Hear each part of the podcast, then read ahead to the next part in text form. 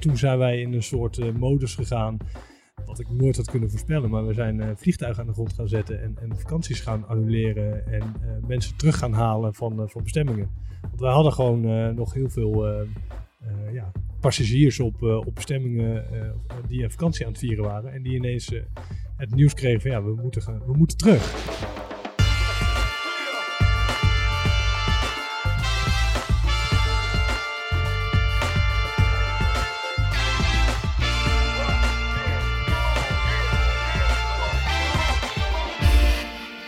Hallo, goedemiddag, goedemorgen, goedenavond, verkeerde volgorde, wanneer je dit ook luistert. En welkom terug bij The Brief, de podcast over content marketing en media. Het is eh, vandaag maandag 13 juli in den avond. Een hele mooie zonnige dag voor de verandering. Tijd voor nummertje 67 alweer van onze mooie show. We zijn toch weer terug in full effect. We waren heel even weg vanwege mijn eh, persoonlijke niet-zonnige vakantie in de stromende regen in Drenthe in de Bungalow eh, Park met een tweejarige. Kan ik je verder niet aanraden. Eh, gelukkig ben ik weer hier. Aan mijn linkerzijde een eh, zonnig gezicht. Passend bij de zonnige dag en een warm stemgeluid. Een vertrouwd stemgeluid vooral. Matthijs Tielman, vertel. Hallo. Hoe is het met jou? Goed, Ja? maar ook wel aan vakantie toe. Vakantie toe. Ja, ik moet nog. Ga je ook, waar- wat ga jij doen? Ga je net als ik eh, in zo'n troosteloos eh, bungalowpark zitten? Of, Nee, eh, ik ga naar prachtige Landel Green Parks Kijk eens. op Texel. Kijk eens. Ja, Exotisch. eh, ja, we gaan helemaal los, joh. Lekker man. Nee, Hoe lang? dus het, wij gaan een weekje. En, eh, daarna nog een weekje thuis, een beetje, een beetje rommelen. Had En, eh, trouwens buitenlandplannen gepland deze zomer? Nou, wij waren echt letterlijk aan het mailen met zo'n zo'n heel klein, schattig boutique hotelletje ergens aan de kust van Portugal. Eh, maar die mensen reageerden niet op onze e-mails, dus daar waren we toen een beetje verbolgen over. Maar dat heeft ons uiteindelijk best wel gered. Dus ehm, Heeft je wat, de onbeleefdheid van de ander heeft je geld gekost? ja, Of ge, ge- ge- bespaard eigenlijk, bespaard. Ja, Lekker. Dus die ga je volgend jaar niet bellen? Eh, nou, ik weet het niet. Misschien weet als ze überhaupt nog bestaan. Dat is dan natuurlijk de vraag. Ja. Maar eh, nou, het was wel een heel leuk hotelletje. Dat, eh, Die weet krijgen ze een tweede kans. Oké.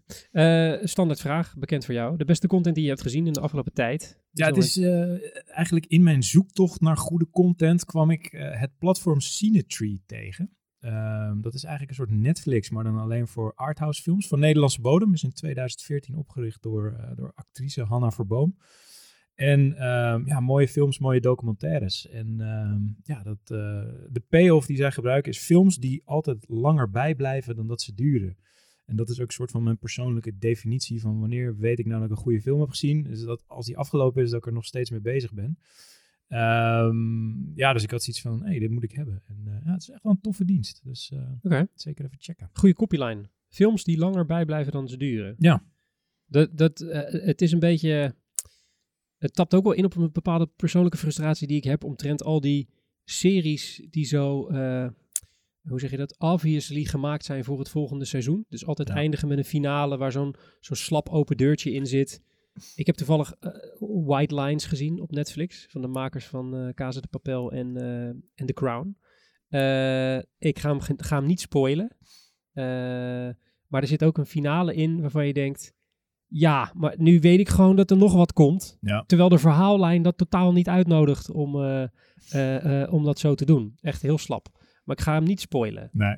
Nee, maar het is echt de, in die zin ook de anti-Netflix. Ik had dit weekend ook zo'n film, The Old Guard. En dan ook gezien, van, ja. Nou ja. Dan zit je twee uur film te kijken. En eigenlijk zit je gewoon twee uur lang te kijken naar een introductie voor The Old Guard deel 2. Ja, En dat irriteert me zo enorm. ja, dat vond ik ook. Ik vond die film vervelend, gemiddeld entertaining. Dus hij was niet slecht genoeg dat je hem uitzette. Ja. Maar ook niet goed genoeg dat je echt heel geboeid bleef, kijken. Nee, bleef en aan het kijken. eind ben je weer twee uur van je leven kwijt Ja. die je nooit meer terugkrijgt. Ja, daar Dat, moeten we eh, misschien toch iets, eh, ja. toch iets aan gaan doen. Maar goed, Cinetree. mensen. Cinetree. Heb je gezeik niet meer. de, eh, de eh, filmhuis eh, Netflix, laat hem zo even noemen. Eh, en van, eh, van huiselijke bodem. Dat is ook van, eh, van, ook mooi. van eh, eigen bodem. Dat is ook fijn. Ehm, eh, tegenover ons zit, eh, zit eh, zoals iedere eh, de briefaflevering de gast. Die zette zijn eh, eerste stap in ons mooie vak bij SEO Web Marketing in 2011. Ging die vervolgens naar datagedreven marketingbureau Orange Valley. Klom daarop tot teamlead Digital Marketing en stapte in 2016 over naar tour operator Corendon, waar hij nu nog steeds zit. Eerst zat hij daar als manager online marketing, maar inmiddels is hij al bijna twee jaar eh, daar actief als marketingdirecteur, de hoogste baas op de marketingafdeling. We hebben het over Director of Marketing van Corendon, Corné Hogendoorn. Goedemiddag, Ha, avond, ochtend. Hi.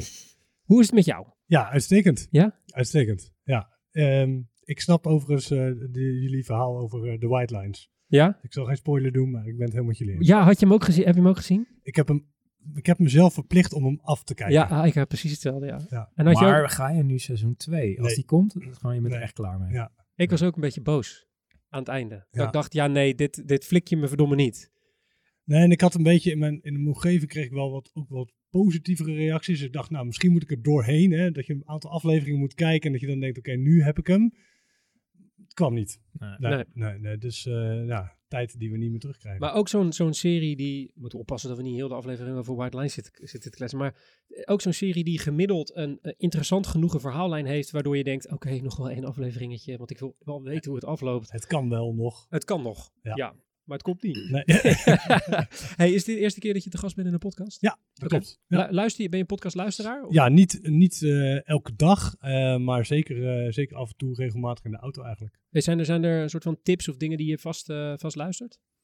Eh, nee, eigenlijk niet. Nee, ik word vaak getriggerd door ergens een artikel of iemand die mij informeert van hey, dit moet je eens luisteren of daar een interview, dit is tof. En dat is dan vaak eh, werkgerelateerd. Eh, dus of in de branche marketing of in, in of vakmarketing of content, et cetera. Eh, of in de, in de reisbranche, waar ik natuurlijk actief ben. Ja. Dat ik een van die dingen word getriggerd en zeg, nou, dan ga ik even luisteren. Precies. Dan is de autorit een mooi, mooi moment om dat te doen. Ja, mooi moment. Nou, Absoluut. Er zitten ongetwijfeld veel mensen nu in de auto te luisteren. We gaan straks met je verder praten, onder andere over die reisbranche, waar natuurlijk een hoop over te vertellen is in deze mooie tijden. Maar zoals de luisteraar van ons gewend zijn, gaan we eerst even naar het nieuws. We zitten nog steeds in de studio van The Brief. Zoals je van ons gewend bent, starten we deze aflevering met drie nieuwsitems die de media- en marketingwereld in zijn of haar ban hebben gehouden. Het allereerste nieuwsitem eh, kwam eh, eh, tot mij persoonlijk via Twitter. Zo ontdekte ik eigenlijk dit dingetje, of dit gezelschap moet ik zeggen. Dat is namelijk de Lincoln Project. Ken jij de Lincoln Project, Matthijs? Nee. De Lincoln Project is een zogeheten PAC, PAC, dus een, Political eh, Action Committee of zo staat die, eh, aflevering, eh, die, die afkorting voor.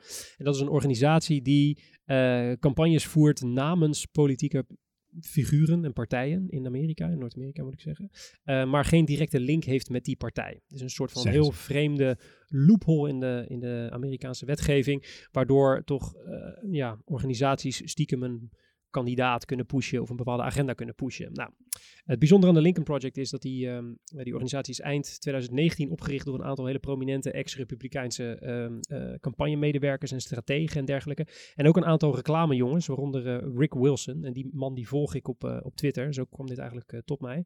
Nou, heel lang verhaal, maar deze Rick Wilson, die is eh, onder andere oud-werknemer van George Bush Senior. Dus is- die loopt al een tijdje mee. Een bekende strateeg. En die man is gespecialiseerd in ehm, een soort anti-spotjes.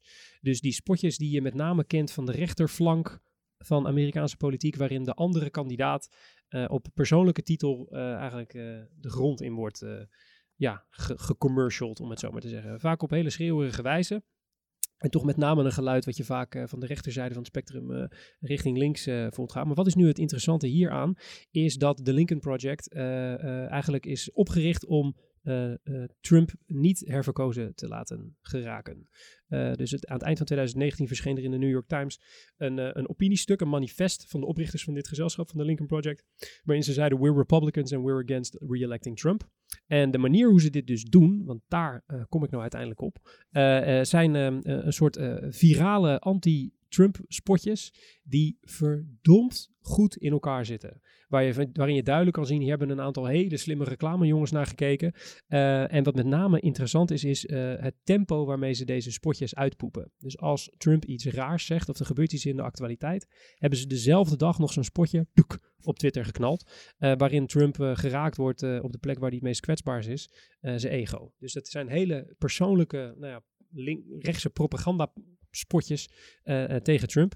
Kun je Eh, daar een livestream van maken van Trump? Eh, Eh, ja, nou ja, het is, maar het is allemaal, wat, met name, kijk, we kennen natuurlijk de Amerikaanse politiek, die is over het algemeen natuurlijk rij- vrij schreeuwerig en ja, nou, redelijk gepolariseerd, laten we het daarop houden. Eh, maar wat bijzonder is, is de, de productiekwaliteit van deze spotjes. Het is gewoon net alsof je naar een soort trailer van 24 zit te kijken met voice-overs die super gelikt zijn. En, eh, eh, en ze hebben dus ook één spot, een linkje staat in de show notes gemaakt, die helemaal in het Russisch is. waarin je zogenaamd de Russische overheid hoort praten over Comrade Trump. En hoe eh, de belangrijkste endorsement die Trump eh, eh, tijdens een verkiezing heeft gekregen, niet van Mitch McConnell was of een van zijn republikeinse medegangers, maar dat die belangrijkste endorsement van, van Vladimir Poetin kwam. En vervolgens wordt hij in het Russisch natuurlijk beticht van alles waar hij duidelijk schuldig aan was, namelijk die Russische meddling. Ehm, dus die wilde ik eventjes aanstippen. Ja. De Lincoln Project, de, de, de campagnefilmpjes daarvan, omdat ik het ehm, eh, erg interessant vind hoe ja, de manier waarop eh, zo'n Trump in die spotjes eh, bestreden wordt. Namelijk een beetje de strategie vuur met vuur bestrijden. Ja, en Eh, vanuit zijn eigen hoek. En vanuit zijn eigen hoek, dat is ook heel interessant. En wat ik dus niet wist, eh, eh, is dat de, eh, nou ja, niet de, na- ja, de naamgever van dit project, eh, Abraham Lincoln, eh, die heeft een hele duidelijke link met deze manier van campagne voeren. Want in zijn eh, jongere jaren was Abraham Lincoln, stond bekend om eh, iets wat eh, door zijn biograaf attack journalism werd genoemd. Eh, dus die deed dit al. Die deed al in de journalistiek soort anti-stukken eh, pushen of produceren, die dan zijn politieke rivalen onderuit schopt op persoonlijke titel. Dus ik weet niet, ik vond dit.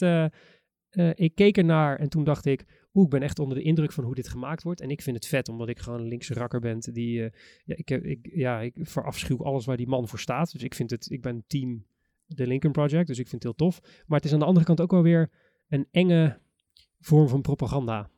eh, Ja. In zekere zin. Eh, Ik vroeg me wel af of dit. Ik heb, het, ik heb een van die filmpjes, of twee van die filmpjes aan jou, Matthijs, laten zien. eh, in, de, in de voorbespreking van deze aflevering. Denk je dat, dat zo'n aanpak zou werken in Nederland? Of zijn we daar te, te polder-ish voor? Ja, en in Nederland is het natuurlijk niet zo, hoe zeg je dat, zo gepolariseerd. Dus in Amerika heb je twee smaken. Als je niet voor de een bent, moet je voor de ander gaan. Want anders dan werkt het niet. Kijk, en hier kan je natuurlijk alle kanten op. En is er ook altijd nog een bepaalde verplichting om samen te werken. Omdat, nou ja, ik weet niet hoe lang geleden het is dat we een absolute meerderheid van één partij hebben gehad in Nederland. Maar dat is, heb ik in mijn leven nog niet meegemaakt, volgens mij. Niet bewust in ieder geval. Dus in Nederland heeft het niet zoveel zin, denk ik, om zo gepolariseerd te werken. En, en ehm, het wordt natuurlijk wel toegepast, weet je wel. Je ziet gewoon eh, de partijen die dat doen. Eh, vaak ook vanuit de rechterkant van het spectrum. Maar nee, ik, ik eh, heb ergens de hoop dat we in Nederland nog wel wat chiquer zijn dan, eh, Ze hebben, de- ze hebben elkaar ook gewoon nodig, hè, uiteindelijk. Ja. Keer. Nee, Ja, dat precies is wat waar. jij zegt. In Amerika kunnen ze gewoon zonder elkaar prima vier jaar, of, of hoe lang die termijn ook duurt, Ja. Ja. aan de gang. Ja, ze moeten wel. Maar in Nederland niet. Nee. Hebben ze elkaar altijd wel een keer nodig. Ja. Ze kunnen een beetje die uiterste misschien een beetje laten liggen. Maar, maar het midden zal dat niet zo snel gaan doen. nee. Eh, Maar ik moet wel zeggen, want ik, kijk, ik heb hierbij wel zoiets van, mijn primaire reactie is van, yes, weet je, dit is goed, dit, is, dit moet. Maar aan de andere kant, voor, bij de vorige verkiezingen gebeurde dit omgekeerd. ja, volledig. werden de democraten, en toen had je allemaal van, oh, dat kan echt niet. Veel te dat. persoonlijk. Precies, dat moet je niet doen. Het moet op de inhoud en, en dat soort dingen. Nu is er weinig inhoud waar je Donald Trump eh, over kan, eh, kan, kan pakken, zeg maar. Want er is gewoon niet zoveel inhoud. Ehm, maar ja, ik weet niet of het vuur met vuur bestrijden slim is. Omdat je dan alleen die polarisatie nog maar weer groter gaat maken. En, en, en dat Ja. dat, ja, Ja, hun argument zou waarschijnlijk zijn, je hebt een breekijzer nodig. Maar voordat dit... Tot, wat, wat, la- ik probeer hem nu terug te babbelen naar waarom drie marketingjongens nou vredesnaam over dit filmpje zitten te lullen. Eh, waar ik oprecht van onder de indruk was, was de productiekwaliteit. En de Dat time to market binnen een dag. En de Dat- time to market. Dat is wel bijzonder. Extreem indrukwekkend. En Ah, zeker ook als je kijkt naar de afgelopen periode waar wij in zitten. Gewoon in de markt die elke dag verandert. Ja, Als je dat voor elkaar krijgt, Ja. is het wel echt goed voor elkaar. ja, ze doen dat echt ontzettend. En die, die filmpjes die schieten ook elke keer door het dak heen. Wel heel erg in de filterbubbel. Dus als je die...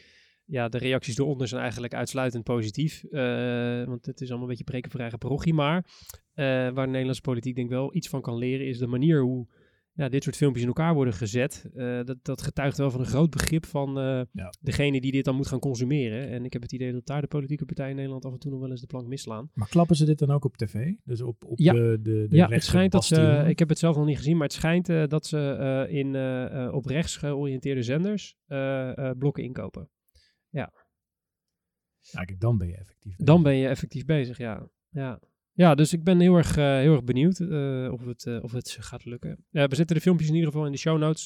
ga ze checken. En ik vond ook nog een leuk stuk van de Atlantic.com, vergeet ik helemaal te vertellen, over ehm, de tactieken van, van de marketingstrategie achter dat Lincoln Project. Er staat daar mooi helemaal geanalyseerd. Tof om te lezen als je een beetje geïnteresseerd bent in Amerikaanse politiek. Goed, iets totaal anders, Matthijs, want ik wist gewoon, dit wordt een heel wazig praatje eh, van mij over een filmpje. En dan, dan doezel je altijd weg. Dan dacht ik, nou moet ik een tweede nieuwsitem maken waar jij eh, lekker op aangaat. Ik heb namelijk een vraag over Apple voor je. Vertel. Nou, ik zat een beetje te kijken naar dat iOS 14, hè? dat nieuwe besturingssysteem wat er in september komt voor eh, mobiele eh, devices van Apple. Voor Heb iedereen je die de- video gezien die ze gemaakt hadden? Ja, doodeng. Echt een soort dystopische toekomst. Ja. Vanuit dat ronde, ronde Oh, moederschip echt. Maar Heb die, dat mens, die, men, die mensen zijn, waren, dat waren robots. Die zijn geen echte mensen die dat allemaal presenteerden. Dat was echt, die gaan we ook in de show notes stoppen. Dat was, ik dacht serieus, dat zijn greenscreens. Dat zag Ja. er zo, zo scherp maar, die Tim, maar dat is Tim Cook niet. Daar zitten mannetjes in zijn hoofd, die hebben Tim Cook overgenomen. Dat is echt Invasion of the, the Body Snatchers, of weet die film. Goed, daar wilde ik niet over hebben. Oh. Je leidt me weer af. Eh, dat iOS 14 is ge- aangekondigd en dat eh, iPad, iOS, eh, iPad OS eh, 14 ook. Dus dat besturingssysteem van die tablets. Ehm, en toen zat ik daarnaar te kijken en ik was daar een beetje over aan het lezen. En toen eh, bekeek ik een filmpje van The Verge, daar kijk ik graag naar. En daar somden ze al die features op die dan in dat update-ding zaten. En toen bedacht ik, eh, en die vraag werd overigens ook in het filmpje van The Verge ge- gesteld, waarom doen ze dit nou allemaal nog steeds in één keer naar de markt brengen? Want wat er gebeurt is, het zijn zoveel grote functies die dan de aandacht opeisen, waardoor hele kleine functies, die misschien in communicatie best wel interessant zijn om uit te venten, eh, die vallen er eigenlijk bij in het niet. En dan communiceren ze verder eigenlijk nooit meer, wat, eh, nooit meer over. Dus deze eh, update gaat waarschijnlijk over de widgets die je op je homescreen kan zetten. Maar ondertussen zitten er heel veel andere dingen die ze hebben aangepast. Ja, die vallen dan een beetje zo weg, omdat die niet op de campagnepagina past of niet in het gekke filmpje. Toen dacht ik, waarom, wat is nou de, ze, waarom doen ze dit nou? In één keer. Toen dacht ik, ik ga dit vragen aan de, de beste stratege die ik ken, die ook nog iets, iets met Apple heeft. Nou, die kon niet. Dus ik denk, eh is dan toch de brief? Nee, dat is een grapje. Nee, ik denk, als, als, als één iemand dit moet weten, dan, dan ben jij dat. Ja, Of zet ik je nu op het blok, dat kan ook. nou, ik ben niet, niet eh, heel erg thuis in de wereld van software releases. Maar nee, kijk, ik, ik heb wel het idee dat, dat dit is weer een vrij grote overhaul van het hele systeem. Waarin de wereld van de iPhone, de iPad en de Mac weer een flinke stap naar elkaar toe groeien. Want dat is uiteindelijk wat er gebeurt. Dus die dingen die, die integreren natuurlijk allemaal steeds meer met elkaar. Dus dat, dat het een soort opmaat daar naartoe is. En er worden natuurlijk een hele hoop structurele dingen verbeterd. En die widgets, dat is een soort voorkant. En dat is waar iedereen lekker op gaat. Maar ehm, ja, al die andere features, die zijn denk ik gewoon niet noemenswaardig genoeg om, om ehm, ja, op zichzelf staand eh, mee te gaan.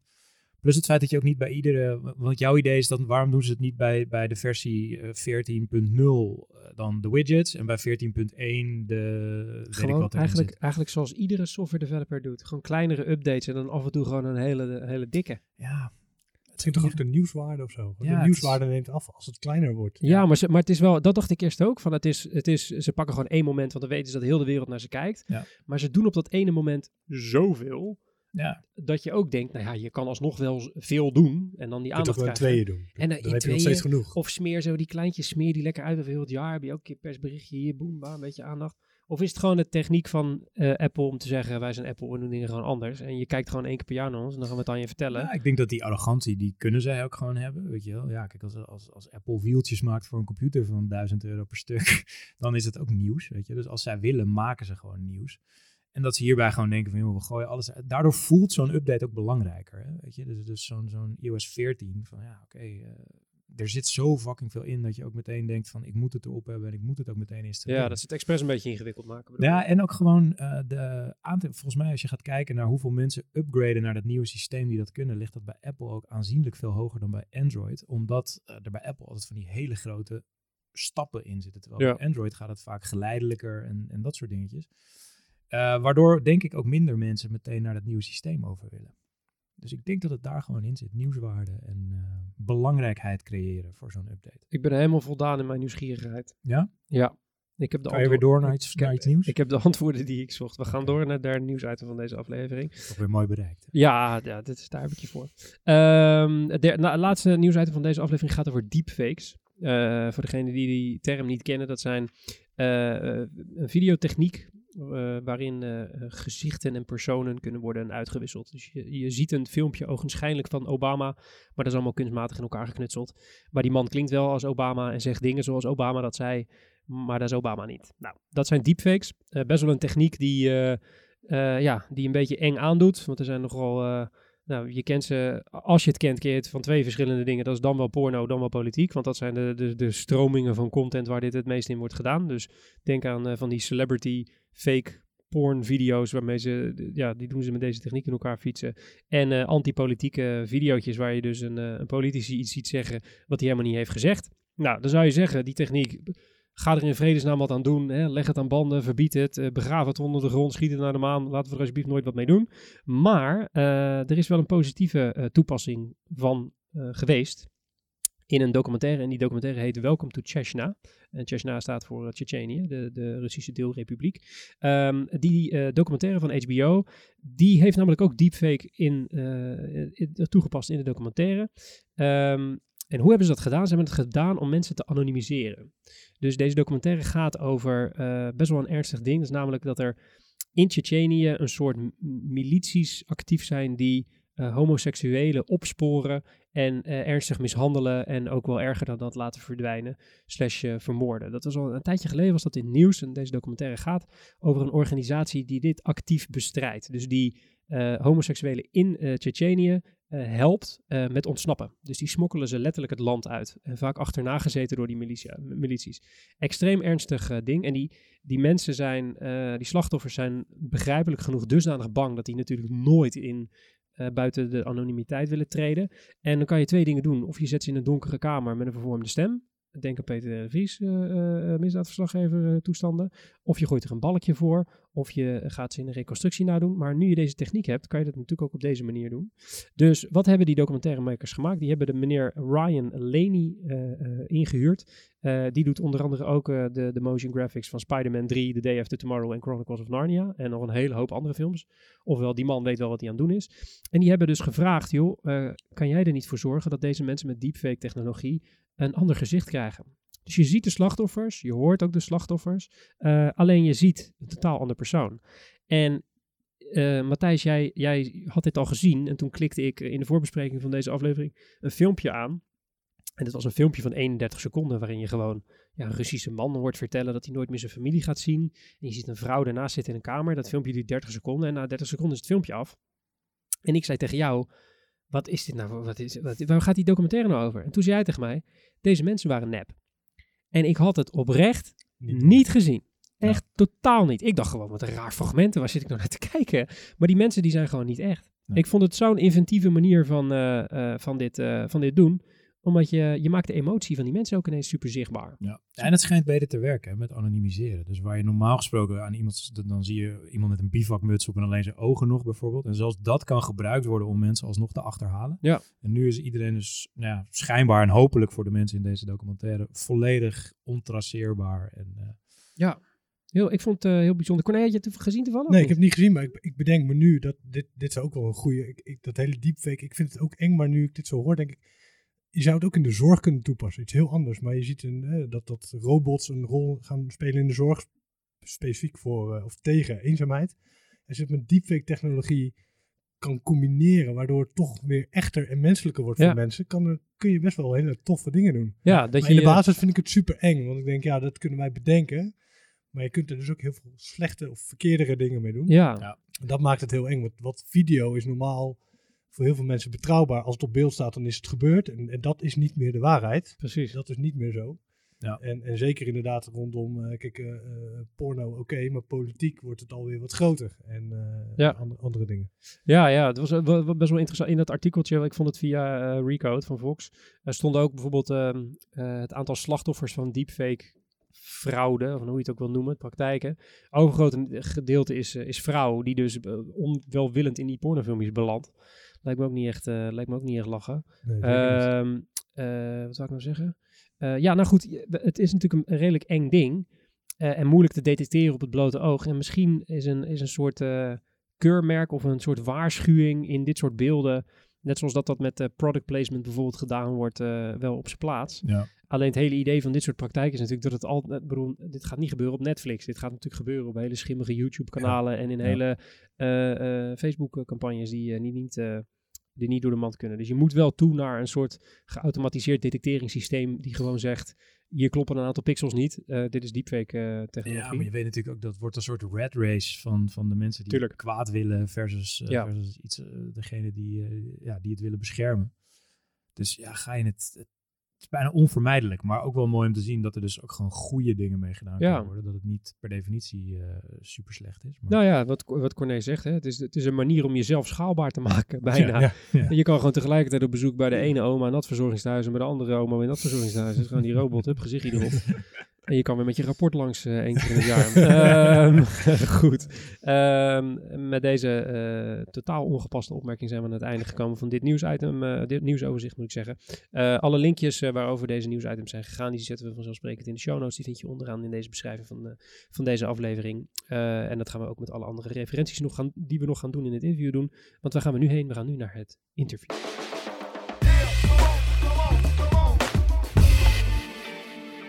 Het laatste onderdeel en het meest belangrijke onderdeel van de brief is stevast het interview. Zoals gezegd zitten we in de studio met Corné Hogendoorn, marketingdirecteur bij Corendon. Corné, eh, jij zit in de reisindustrie.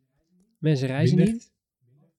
Wat, eh, wat gebeurde er op die ene dag waarop eh, onze overheid zei... Nou jongens, eh, alles blijft aan de grond, Ja. grenzen dicht. Nou, het, het begon bij ons al ietsje eerder dan denk ik voor de meeste mensen in Nederland. Eh 15 maart, zo voor veel mensen in de agenda van toen, zei Mark Rutte, de horeca gaat dicht en de scholen gaan dicht. En het, we gaan even in een soort slimme lockdown. Bij ons begon het eigenlijk al medio februari, waarin nou, wat, wat cruises en dergelijke geraakt werden. Dat cruiseschepen niet meer gingen vertrekken, et cetera. Eh, maar specifiek denken wij toch meer aan 13 maart, dat is die vrijdag daarvoor. En toen eh kondigde Trump aan dat Amerika op slot ging voor, eh, voor het buitenland. Nou verkopen wij vanuit Corendon geen reizen naar Amerika, maar dat had wel een grote impact op de reisbranche in, in het geheel. En specifiek was het ook Curaçao die toen het luchtruim sloot. En dat is voor ons een hele belangrijke bestemming. En precies die dag erna, op de zaterdag, 14 maart, had ik eh, grote eh, pagina advertenties in eh, eh, bijna alle landelijke kranten. Met een advertentie om eh, naar Curaçao te gaan. En het was eh, vrijdagmiddag een uur of vier, vijf. Nou, dan, eh, dan is de deadline voor het aanleveren van je advertentie al lang verstreken. En toen eh, ben ik nog een eh, rondje gaan bellen om die advertentie uit de krant te krijgen. Nou, toen heb ik eh, niet echt punt gescoord bij eh, de redacties van de diverse kranten. Eh, maar het is gelukkig gelukt. Eh, en eh, ja, toen zijn wij in een soort eh, modus gegaan. Wat ik nooit had kunnen voorspellen. Maar we zijn vliegtuigen aan de grond gaan zetten. En, en vakanties gaan annuleren. En mensen terug gaan halen van, van bestemmingen. Want wij hadden gewoon nog heel veel ja, passagiers op, op bestemmingen. die een vakantie aan het vieren waren. En die ineens het nieuws kregen van ja, we moeten, gaan, we moeten terug. En hoe gaan we terug?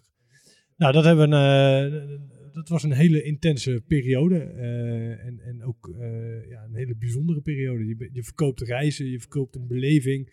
Ik vind het een van de mooiste producten en diensten die, die je kunt verkopen als, als organisatie. Heel veel mensen kijken er ook echt naar uit. En nu moet je alles terugroepen en, en terughalen. Dat is wel... ehm, eh, ik, ik denk dat die datum, 13 maart, nog wel eens ter- terugkomt in, in de jaren hierna. Als we daar nog eens aan terugdenken van weet je nog toen, dan is 13 maart voor ons wel een, eh, een datum die echt eh, met een, stempel in de agenda staat. Ja, dat is die, dat is Ja. die vrijdag. En dan wordt het 14e. Nou, dan heb je die, die, die, die, die Ja, advertentie nou, die er- eh, uit de poorten Ja. van de hel weg kunnen slepen. Dan heb je die 15e, die 16e moet jij weer naar kantoor toe. Ja. Ja. marketingdirecteur. jij moet dingen nou, verkopen. Toevallig waren wij die vrijdag eigenlijk begonnen om te testen of iedereen kon thuiswerken. Eh onze IT-systemen hadden wij, eh, eh, wilden wij toen gaan testen op die vrijdag. En dat is eigenlijk ook meteen de dag geweest dat wij ons hele bedrijf ja, thuis is gaan zitten, vanuit huis is gaan opereren. En van contactcentermedewerker tot, ja, tot, tot eigenlijk iedereen die een kantoorbaan had en die niet per se op, op kantoor hoefde te zijn of ergens anders. Dus toen heb ik eh, bijna drie maanden thuis gezeten. In de eerste periode, de eerste weken, heel veel contact met klanten, eh, informeren over de impact van de situatie op hun reis. En dat ging van het annuleren tot het omboeken, tot het terughalen. eh, waarin we eigenlijk alle klanten zo persoonlijk mogelijk te woord wilden staan. Maar je kunt je ook voorstellen dat als dat nieuws komt, dan overvalt dat ons ook. Eigenlijk op dezelfde manier als dat, dat de klant ons Ja. Eh, en wij moeten heel snel op zoek naar alle antwoorden die er zijn eh, om alle klantvragen te beantwoorden. Daar zijn we eigenlijk de eerste weken na die bewuste 13 maart heel eh, druk mee geweest. En na een aantal weken, of eigenlijk anderhalf, anderhalf, twee weken, was dat, nou ik zou niet zeggen onder controle, maar was het ietsje genormaliseerd. De, de grootste piek was eruit. En toen zagen we ook alweer, en dat is eigenlijk te gek om, eh, om, om bij Corendon te werken, is, is dat er gewoon kansen zijn in deze markt. Want Eh, de reisbehoefte eh, is misschien anders, maar men wil nog wel op reis. Hè? Jullie hadden het net over je vakantie. Nou, een vakantiehuisje, eh Lando Green Parks. eh, wij zijn een samenwerking aangegaan met Europarks in no time opgezet. En, eh, en dat is nu onze best verkopende bestemming. Vakanties naar Nederland. Nou, als je me vier maanden geleden hier had gezet, dan eh, had ik gezegd, nou, wij gaan naar Turkije, naar Griekenland en naar Spanje. Hadden jullie Nee, nul. überhaupt al? Nee, helemaal niks. Nee, wij deden eigenlijk helemaal. Wij hebben een aantal hotels in, eh, in Nederland, drie stuks eh, in de omgeving Amsterdam. Maar wij verkochten nooit wat eigenlijk in, in Nederland. En nu, nou, samenwerking met Europarks. We hebben ons eigen hotel in, in Bad Hoeverdorp, eh Corendon Village Hotel, omgetoverd tot Costa Hollanda. Gewoon strandvakantie zoals onze klant gewend is, maar dan gewoon in Nederland. Inclusief all-inclusive eh, beachbar in eh, Zandvoort. Die hadden we ook toevallig eh, eind april geopend. Was al Hoe, hoe, hoe komt zo'n, zo'n, want dit zijn best wel, eh, ik ken jullie bureausituatie Nee. niet helemaal, of er reclamebureaus die jou opbeelden en zeggen, we hebben weer een idee, hop. Waar, waar, waar- hoe ontstaan dit soort concepten? Want dit zijn wel gewoon, ja, het is wel een ra- redelijke reeks. Ja, Zo'n samenwerking met zeker. zo'n Europarks en zo'n Zeker. hotel om, om Nou, ik, katten. ik denk dat eh, wij wel een hele unieke manier van werken hebben. We werken eigenlijk niet met bureaus. Eh, dat is wel bewust.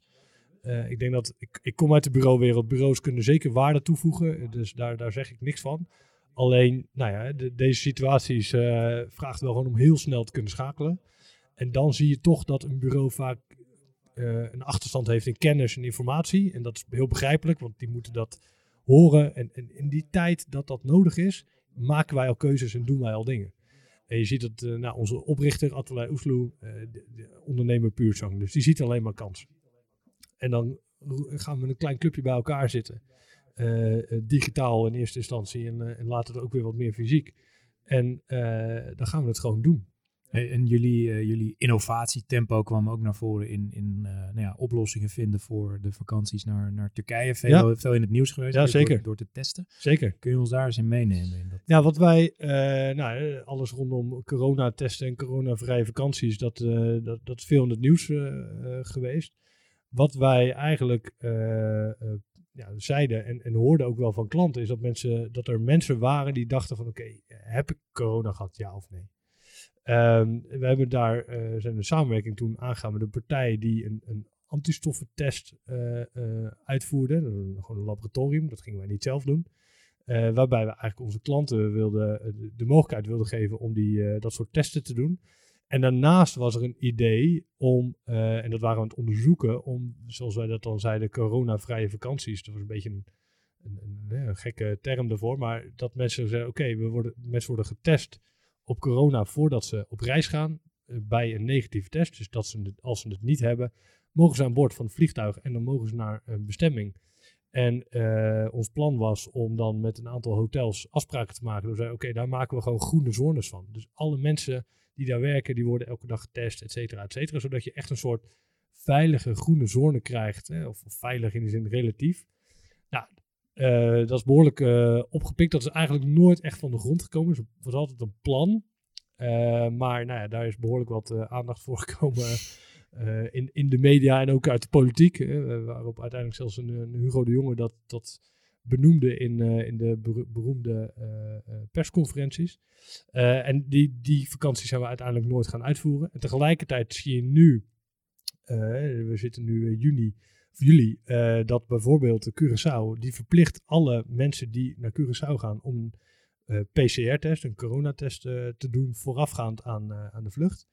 Ehm, en dan zie je dus nu dat dat, dat eigenlijk toch in de praktijk voor een deel wordt uitgevoerd. Eh, doordat er bepaalde bestemmingen zijn die dat eisen van de, van de inkomende reizigers. Dus eh, op die manier. En, en je, je, nee, je, kan, je kan zeggen, eh, je kan twee dingen doen als reisorganisatie in zo'n crisis. Of je gaat stilzitten en een beetje wachten, of je gaat dingen doen. Nou, Ja. jullie vallen duidelijk in die laatste Zeker, categorie. zeker weten. Wij zijn natuurlijk ook geslepen marketingjongens en we kijken naar de dingen die jullie deden. Zit daar stiekem ook een heel klein beetje een PR-jacht in? Nee, nooit. Nee, of, nooit. Of komt het Nee. echt uit een oprechte, we gaan gewoon proberen of het kan en als het niet kan, dan horen we het wel. Nee, het, het komt uit een ondernemerschap.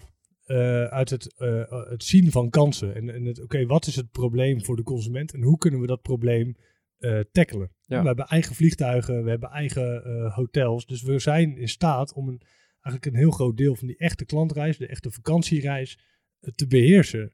Uh, voor zover dat kan. Niet alles. Hè. We kunnen niet de, de, mensen op de, op de boulevards en dergelijke natuurlijk uh, beheersen. Maar we kunnen een heel groot deel. We dachten, oké, okay, is een kans. Laten we kijken of we daarmee een deel van de vraag die we toch ook gewoon zien bij klanten. Om, om, om op reis te gaan, of in ieder geval ertussenuit. Om daar invulling aan te geven. Zeker geen PR, zeker geen doel. maar wat je wel zag is dat er natuurlijk heel veel berichtgeving overkwam, die vaak ook heel ongenuanceerd was. Waardoor wij ook wel verplicht waren om daarop te reageren in, de, in, in opinieprogramma's en, en andere media. Ja. maar PR is nooit het doel hier geweest. Nee. nee. En uh, hoe gaat het nu met, uh, met de business? Nou, uh, het, het, dieptepunt hebben we gelukkig lang, lang geleden gehad. het gaat eigenlijk steeds een beetje beter. je ziet nog wel dat het heel volatiel is. Hè. De, de, ene dag is, is een bepaalde bestemming in het nieuws. Dan zie je dat het positief effect heeft of juist een negatief effect. Um, dus het is, het is nog niet heel erg stabiel. maar het gaat gelukkig steeds een beetje de goede kant op.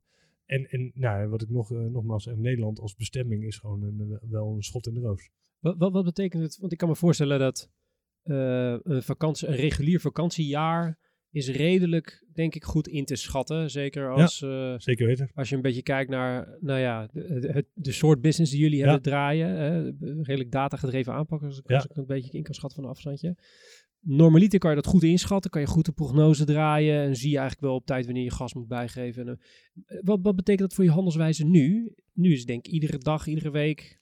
Nou, onze business is al heel erg dag uh, op, op dagelijkse basis. Uh, een beetje vergelijkbaar met retail, denk ik. Dat, ja, op basis van een dag. En, en in het hoogseizoen en ons boekingsseizoen is eigenlijk start een beetje medio december tot eind februari maar wij hebben rapportages in place om dat op uurniveau te kunnen analyseren, ook vanuit marketing. Um, en ook onze time to market voor campagnes hebben wij eigenlijk uh, in de afgelopen periode, of eigenlijk de afgelopen jaren, heel erg snel weer terug te brengen. Tot ook voor tv kunnen wij dat eigenlijk in enkele uren als het nodig is. Dat zijn niet per se de meest gelikte campagnes die jij net refereerde.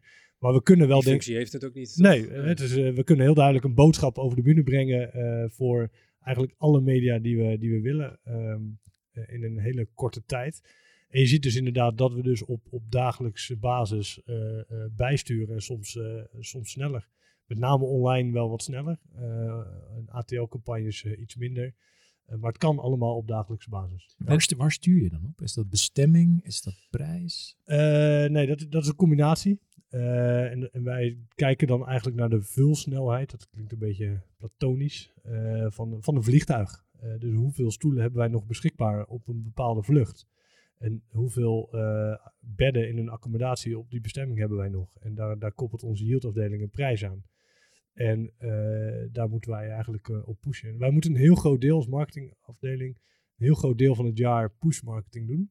En wij, wij zijn eigenlijk maar een paar maanden per jaar bevoorrecht waarin we wat meer pool mogen doen, zeg maar. En dat is vooral in het vroegboekseizoen. Dan hebben we alles nog op voorraad. En op een gegeven moment gaat de voorraad van vliegtuigstoelen wordt toch een beetje minder op bepaalde bestemmingen, bepaalde data.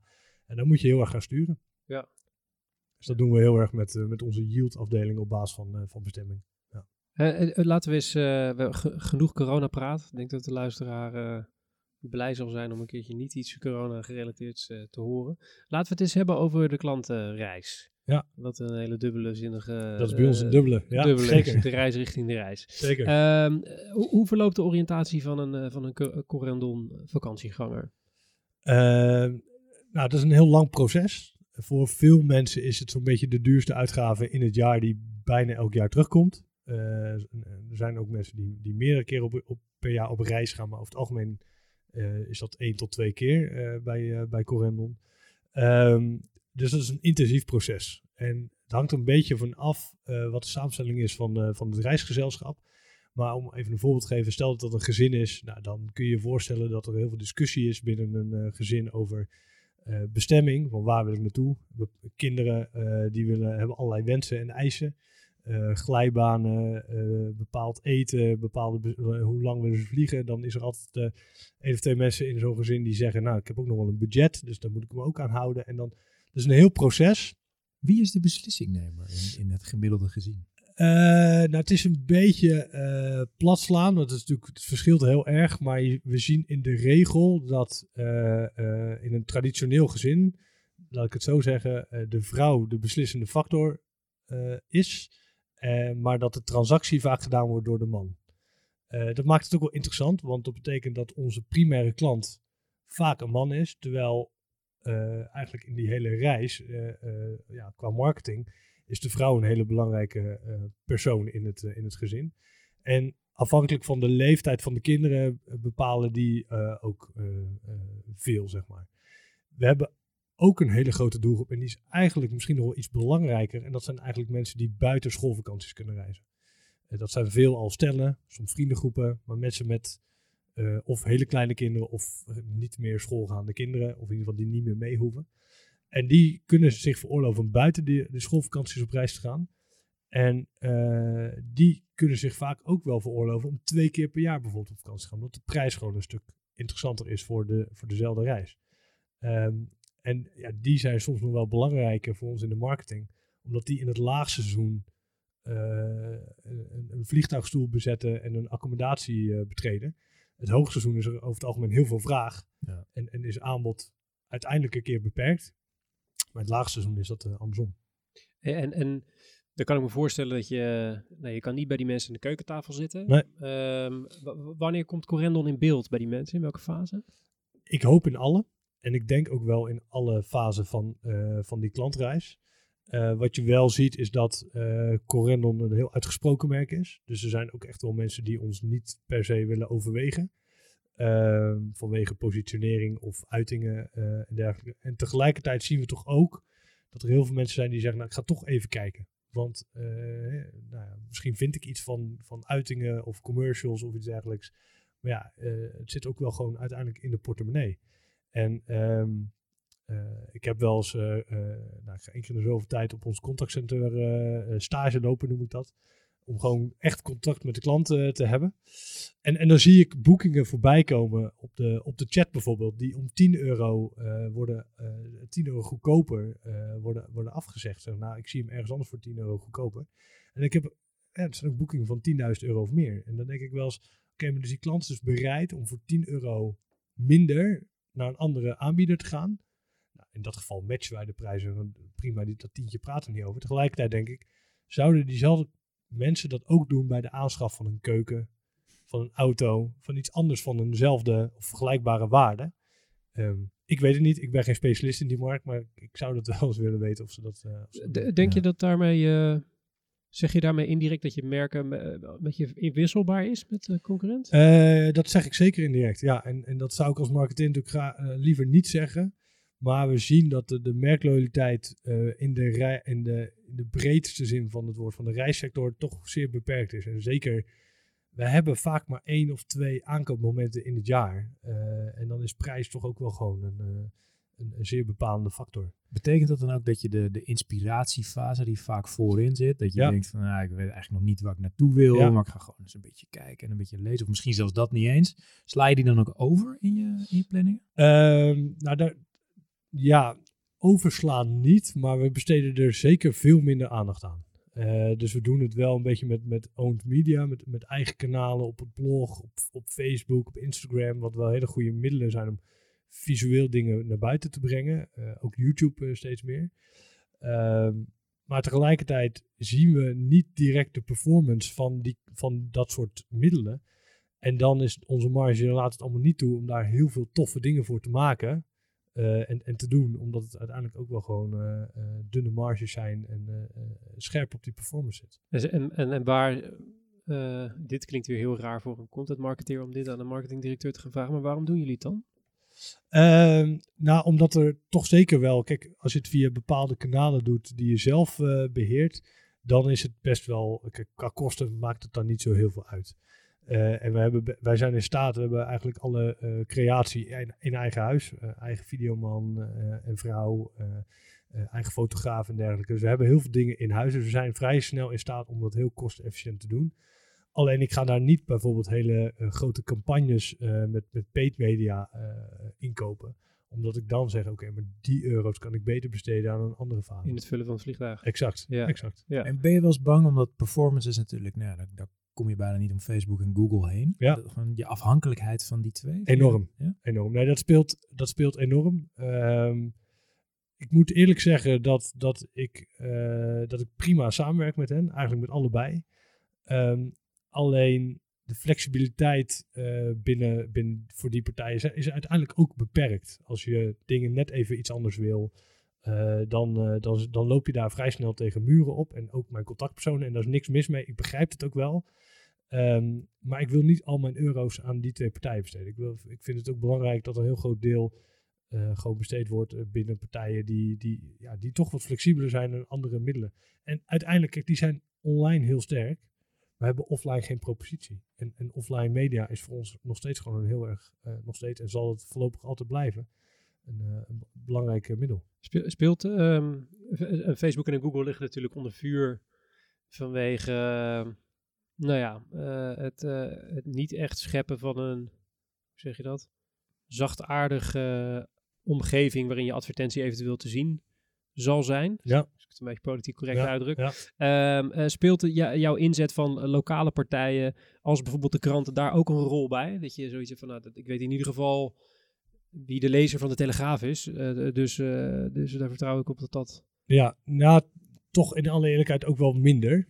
Eh, want wat, wat in een krant toch ook wel kan gebeuren, is dat je naast een, een, een artikel komt te staan die als merk ook niet helemaal uitkomt. Daar heb je niet echt sturing op. Eh, dus dat risico heb je ook in, in een krantadvertentie, of met een krantadvertentie Ja. wel, eh, wel een beetje. Ik moet eerlijk zeggen dat ik dat in de praktijk zelden zie gebeuren. Eh, maar dat is dan ook niet een reden om te zeggen, oké, daarmee gaan we anders kijken naar Google of Facebook. Nee, nee, nee. Ik vind het wel mooi om te horen dat jij als performance man in hart en nieren toch echt nog een hele belangrijke rol wegzet voor, eh, voor, voor print en, Ja. en outdoor en Absoluut, en de offline. Absoluut. En ik moet eerlijk zeggen, dat is wel een, grote transitie die ik zelf heb doorgemaakt in de afgelopen jaren. Ehm, maar, maar wij zijn wel een grote adverteerder in, eh, in, in printmedia. Dat is, dat is geen geheim, dat kan iedereen, eh, kan iedereen zien. En ik durf te stellen dat er een aantal voordelen zijn in printmedia die online gewoon niet te halen zijn. En misschien, en, en misschien ook wel nooit te halen zijn.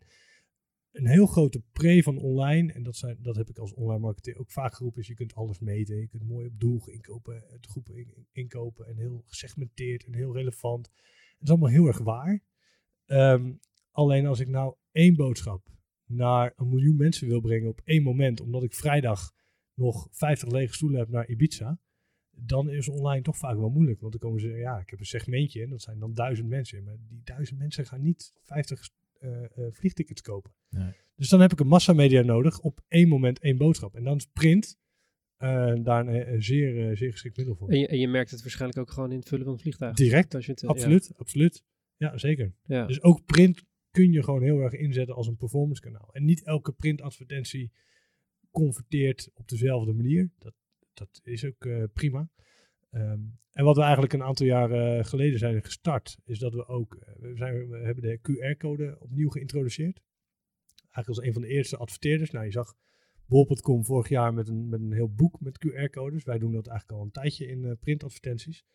En daar stoppen wij, in die QR-code stoppen alle informatie, alle relevante informatie van die advertentie. En nou, dat kunnen wij natuurlijk, omdat we veel adverteren, op een gegeven moment op grote stapel leggen en daar we analyses op doen. En dat kunnen we dan weer gebruiken in het optimaliseren van de inzet. Worden die dingen een beetje gebruikt? Nou, eh, dat zal je verbazen. Sterker nog, er komen directe boekingen uit voort. Dat levert gewoon direct omzet op. Dat zijn, er niet, dat zijn niet de hele grote aantallen. Eh, dus daar kunnen wij niet ons bedrijf op eh, draaien. Maar dat is, dus mensen gebruiken die QR-code en boeken direct op het mobiele apparaat een vakantie. Eh, in dezelfde sessie. Want we meten dat via analytics, dus één sessie. Ja. Eh, vaak. Eh, dus dat is heel interessant om, eh, om te zien dat dat eh, eigenlijk best wel succesvol is. Ja, het- ja, het zet waarschijnlijk financieel natuurlijk niet m- massale zo dan Nee. maar het zegt wel iets over de effectiviteit van de Exact. advertentie En het gaat vooral bij ons om de data daarachter. Hè. Dus wij zetten erin hoe groot de advertentie was, welke bestemming, welke dag, eh, welke krant. Alles zetten wij in zo'n QR-code. Kun je allemaal mooi erin zetten. En die data kunnen wij weer eh, Ja. eh, gebruiken om eh, optimalisaties door te voeren. Ja. Hey, we introduceerden je helemaal in het begin van deze aflevering al. Je, je hebt, zoals gezegd, een bureau-achtergrond. Ja. Bureaus met een hele duidelijke data-gedreven DNA. Hè, Absoluut. Eh, grootgebracht in de SEO, de CA Ja. en, en, de, en de conversietactieken, Ja. als ik het even zo kort door de bocht mag zeggen. Als marketingdirecteur ben je ook verantwoordelijk voor de zachte kant, Ja. voor, voor het merk. Voor Ja, de, zeker. De dingen die ik heel interessant vind en Matthijs wat minder. Wat, wat, wat is Corendon voor merk, volgens jou? Eh, een zeer uitgesproken merk, denk ik. Ehm, wij zijn geen grijze muis. Eh, you hate him or you love him, zeg maar. Eh, daar doen we ook wel onderzoek naar. En nou, we hebben natuurlijk Cor en Don als, als typetjes in onze commercials. En elk jaar evalueren we dat. Van gaan we daarmee door? En eigenlijk is het antwoord tot op heden altijd ja geweest. En, en de groot, eh, grote prees de herkenbaarheid. Wij hoeven Cor of Don maar in een uiting te zetten. En men weet dat het over Corendon gaat. En dan is het logo eh, eh, al bijna van ondergeschikt belang wat dat betreft. Ehm, ja, en dat, dat maakt het gewoon heel erg sterk en heel erg herkenbaar. Ik denk altijd dat, dat je onze commercials niet kunt uitwisselen voor een andere reisgerelateerd bedrijf. Dat is heel duidelijk. Wij zetten ook altijd, als je onze commercials bekijkt, Cor en Don of Cor of Don eh, in de eerste seconde. Dus ook al kijk je hem niet uit, ook al kijk je een pre-roll niet af, je hebt toch weer eventjes die connectie met ons merk gemaakt. Eh, en dat zijn dus zeker wel dingen waar we, waar we actief mee bezig zijn. Dus de, dus de, de acteurs Cor en Don, die, die zitten lekker stevig op een langjarig contract. En En- een stevige verzekering. nou, ehm, dat niet. Eh, maar we zijn wel, eh, nou, wat we zeggen, we, we evalueren dat elk jaar. Kijk, ik zeg ook niet dat het tot in de eeuwigheid houdbaar is. Je ziet ook dat op een gegeven moment Albert Heijn afscheid heeft genomen van een eh, supermarktmanager. Eh, nou, zo zijn er meer partijen die afscheid nemen van, eh, van mensen, herkenbare mensen in commercials. Eh, maar tot op heden past het gewoon nog steeds heel erg goed eh, bij, eh, bij ons. En helpt het ons ook echt nog wel in onze groeiambitie. Ik heb Kijk, ook- kijk je dan naar, de- naar de effectiviteit van, van de typetjes? Of kijk je gewoon puur van als we op tv komen, dan verkopen we dingen? Eh, nou, nou, naar meerdere dingen. Naar herkenbaarheid. Eh, dat vind ik eigenlijk een van de belangrijkste eh, eh, metrics. Van oké, hoe herkenbaar zijn die typetjes ten opzichte van ons merk? En sluit dat aan bij de propositie die wij als merk willen hebben. En de uiting die wij willen hebben. En oké, in hoeverre past dat dan? Nou, en met name op herkenbaarheid zien we dat we gewoon heel goed scoren. En als je dan vraagt aan mensen, wat vinden ze ervan? Ja, dan is het eigenlijk wat ik eerder zei, you hate him of you love him. Maar dat is prima. Eh, we kunnen niet voor iedereen een eh, vakantie, eh, hoe graag dat ook zou willen, aanbieden. Er zijn ook gewoon heel veel producten die wij niet hebben. We doen geen wintersport, we doen geen stedentrips, dus dat is allemaal prima. Ehm, maar het is wel heel duidelijk. Is die zachte kant, want we refereerden net al naar je achtergrond, is die zachtere kant van het merk, is dat iets wat je jezelf een beetje hebt moeten aanleren nu als marketingdirecteur? Of is dat iets wat je wel redelijk goed afgaat? Nee, absoluut. Dat moet ik me zeker, heb ik me zeker moeten aanleren en moet ik me ook eh, nog steeds bewust van zijn. eh, dat die zachtere kant zeker eh, relevant is. En ook hè, nu alles rondom corona en wat wij gedaan hebben de afgelopen periode, nou, zie je ook dat ons merk daar toch wel, dat dat impact heeft op ons merk. En, en sommige mensen vinden het niks. die, en andere mensen die, die, die geven ons juist een heel groot compliment voor het ondernemerschap. En dat heeft allemaal impact op het merk. Ehm, dat zien we nu nog niet. Eh, niet direct, maar ik denk zeker dat we dat eh, straks in het eh, nieuwe vroegboekseizoen gaan terugzien. Ja, absoluut. En betekent dat ook dat je daar nu al mee bezig bent? Of, misschien moeten we straks wat meer aandacht aan brand gaan Ja, geven. nou, we zijn daar nu wel over aan het nadenken van hoe gaan we daarmee om. Eh, kijk, de ontwikkeling rondom eh, alles rondom reizen is gewoon nog te fragiel om daar echt iets, iets zinvols over te zeggen. Maar uiteindelijk zullen we eh, scenario's moeten gaan maken en daar keuzes op gaan maken. ja.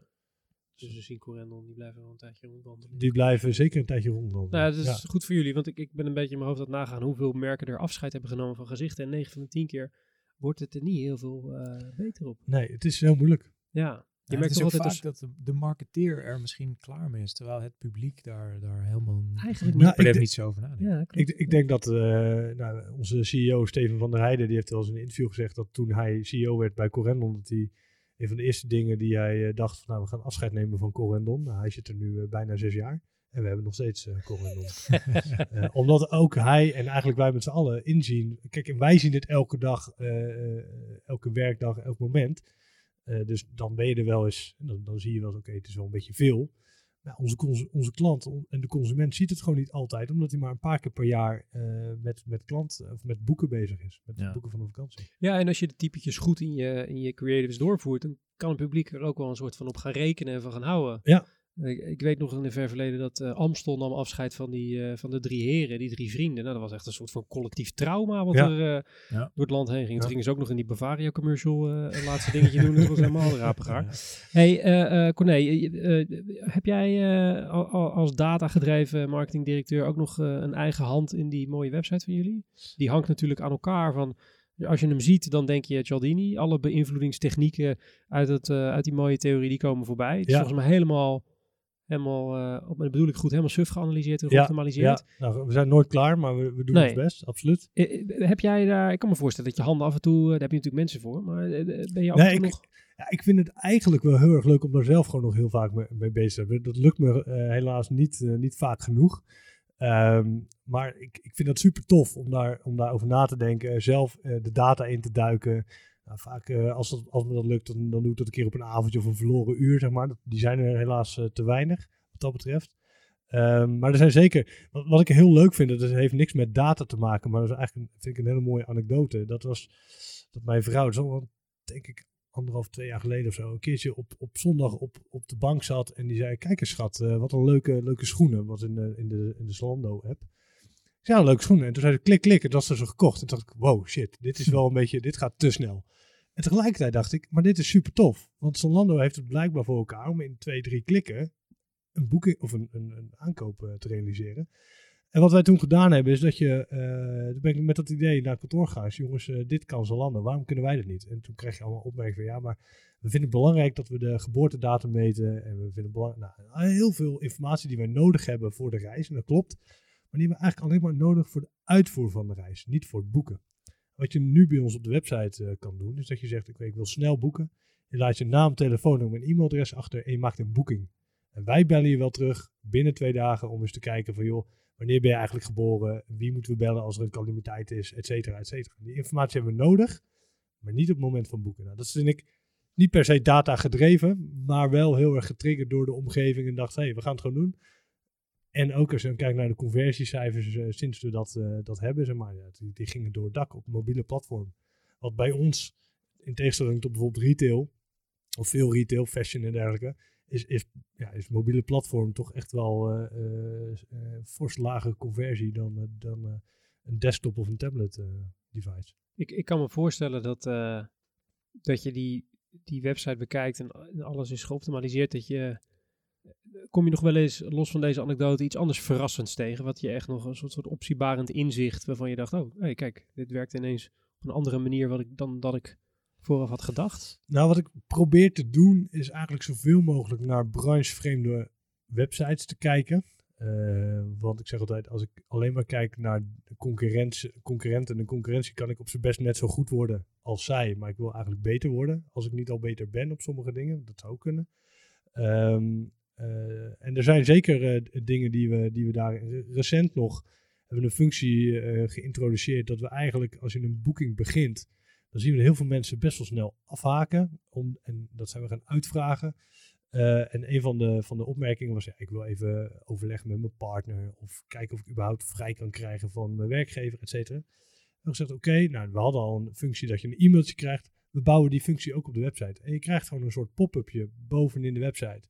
Waarin je eh, continu herinnerd wordt aan, eh, aan, aan de boeking die je nog kan afmaken of die je kan bewaren voor een later moment. Nou, en- je ziet dat zo'n functionaliteit eigenlijk eh, ehm, vrij snel te maken is. en, en heel goed werkt voor conversie. En we, testen dat gewoon door heel simpel een polletje op de website te zetten. En gewoon uit te vragen van joh, waar loop je nou tegenaan als je, als je, als je hier stopt met het maken van een, van een boeking. En die informatie gebruiken we weer om, eh, om dat soort functies te bouwen.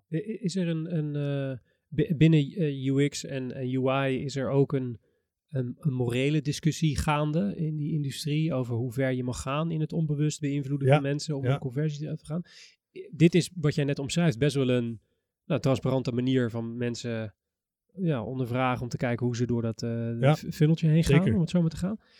Zit daar bij jullie ook een soort van moreel kompas van, nou ja, Ja, zeker. Zeker een moreel kompas. En ik denk ook wel gewoon het, de klant, hè, die houdt ons daarin denk ik heel erg scherp. ja, Eh, de techniek staat heel veel partijen gewoon toe om, om eigenlijk als je op de website komt te vertellen van nou hoi Corné, eh, welkom dat je er weer bent. Het is de tweede keer deze week. En oh ja, hoe was je vorige vakantie? Et cetera. Dus je kunt heel ver gaan omdat die data en de techniek echt wel beschikbaar is. Eh, alleen ja, je ziet ook dat heel veel mensen daar gewoon nog niet helemaal op zitten te wachten. Eh, misschien is dat anders in de retail. Ik zie dat Bol.com en Coolblue zijn daar bijvoorbeeld wat actiever mee. Bij ons zie je dat toch wat minder. Dat ze denken, oh, mijn vakantie is toch een ander type, type product, type aanschaf. dus we kunnen daar heel ver in gaan, maar we gaan daar geleidelijk Ehm, eh, stapsgewijs eh, eh, in mee, zeg maar. Dat te groot, dat kan wel eens, ja, ook wel argwaan of zo opwekken bij, bij consumenten. En dat is natuurlijk niet wat we willen. Nee, zou ik een beetje snijden met de nuchterheid van jullie. Zeker, zeker. Maar we, wat we bijvoorbeeld hebben is een, een, een, een, oplossing waarin we voorspellen wat jouw volgende vakantie wordt op basis van gedrag en kenmerken.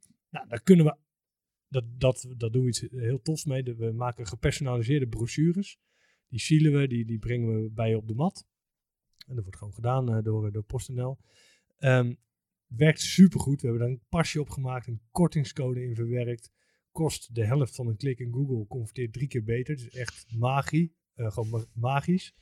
Um, maar daar kunnen we heel ver in gaan op zo'n brochure. We kunnen alles vertellen tegen de klant wat wij over die klant weten. Maar dat, dat houden we toch uh, wat meer zakelijk. Zeg maar, beste heer, beste mevrouw en dan achternaam.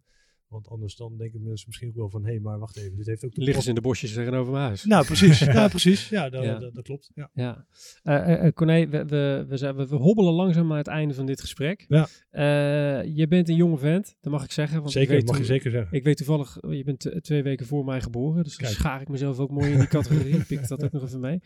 je bent marketingdirecteur bij een prachtig merk. Ja. Wat, wat zit er in jouw persoonlijke professionele pad?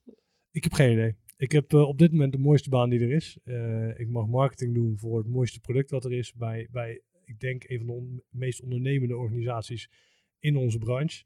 Uh, en, en daar geniet ik oprecht elke dag met volle deugen van. Ik mag met een geweldig team werken.